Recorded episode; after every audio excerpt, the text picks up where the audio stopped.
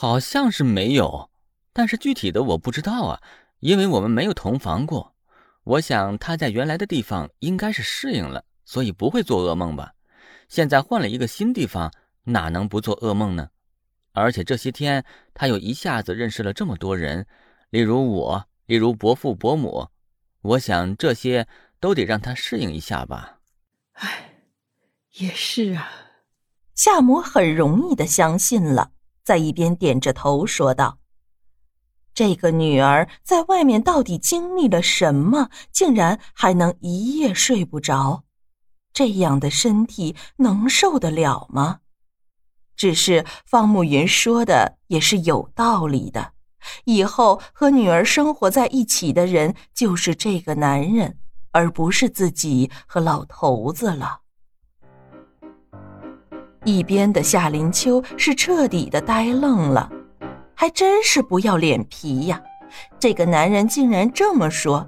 昨天晚上明明是他翻云覆雨折腾不完，现在倒像个正经人一般。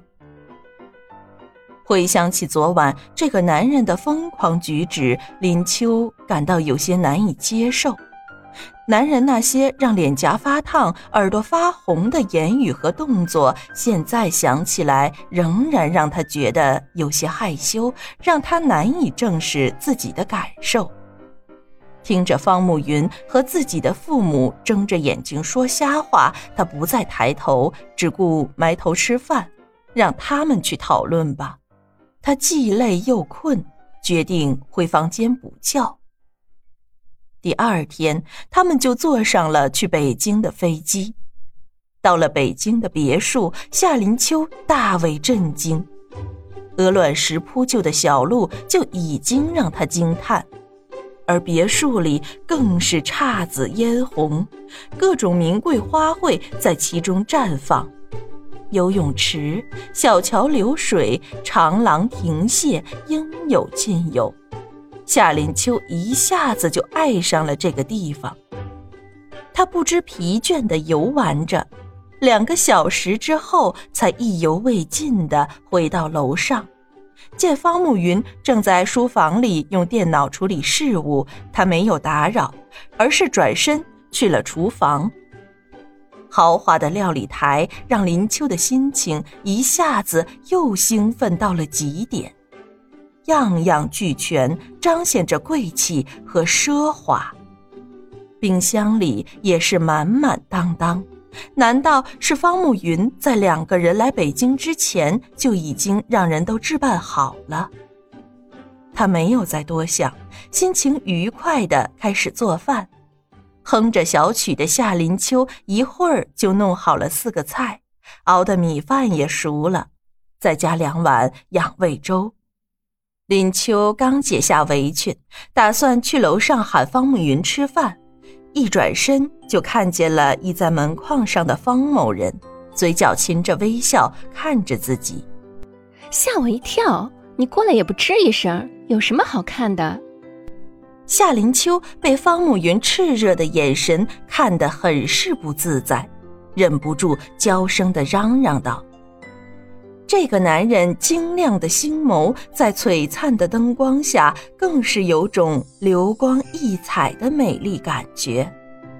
有时候，夏林秋就忍不住的想到，一个大男人没事的时候长得这么好看做什么呢？到处去勾引女人的芳心躁动吗？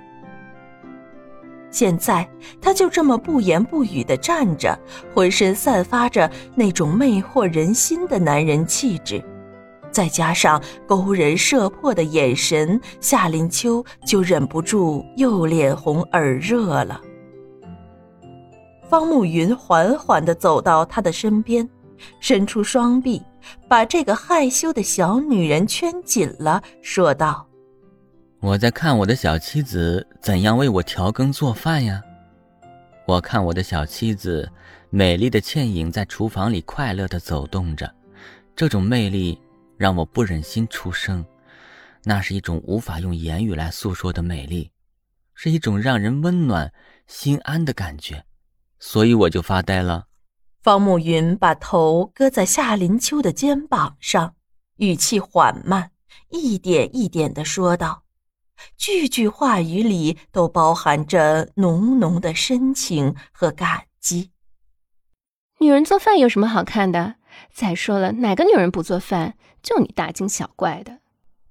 夏灵秋笑着说，但是话语里面的那份感动还是能听出来的。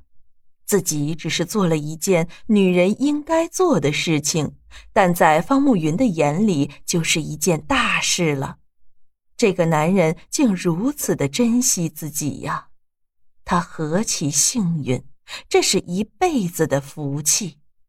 傻丫头，方慕云笑着说道：“自从母亲去世之后，就没有人给他做饭了。”在家里哪还能吃到这么丰盛的家常菜呢？后来他和妹妹去了姑母那里，两个人的餐食才得到了很大的改善，不是每天都要出去吃那些虽然精致，但是一点家的味道也没有的酒店菜了。可是现在吃着浓浓爱意的家常菜，自己一下子就想起了母亲。那个愿意为父亲和家人素手做饭的女人，难道你以前的女朋友就没有给你做过饭？你这么感动？夏林秋凄凄爱爱的说道。说完了，好像又想起了什么，就只是低着头不说话了。你要问什么，就尽管直接问。现在居然是学会了拐弯抹角了。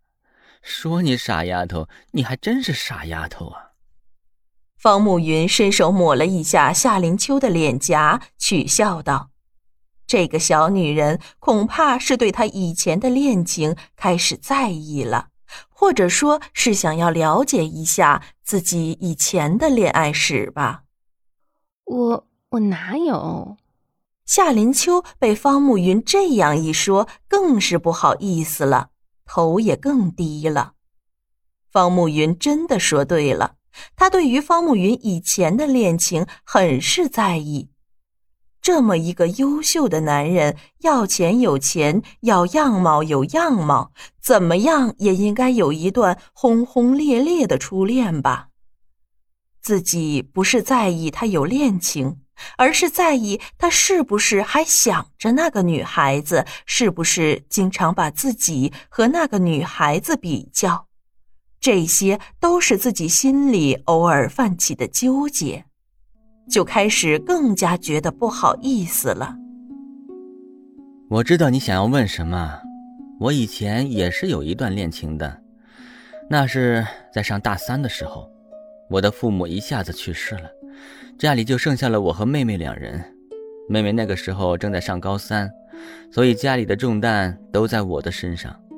那次妹妹的哮喘病在深夜里犯了，我照顾了她一晚上，才脱了险，真是担惊受怕呀，害怕再次失去亲人。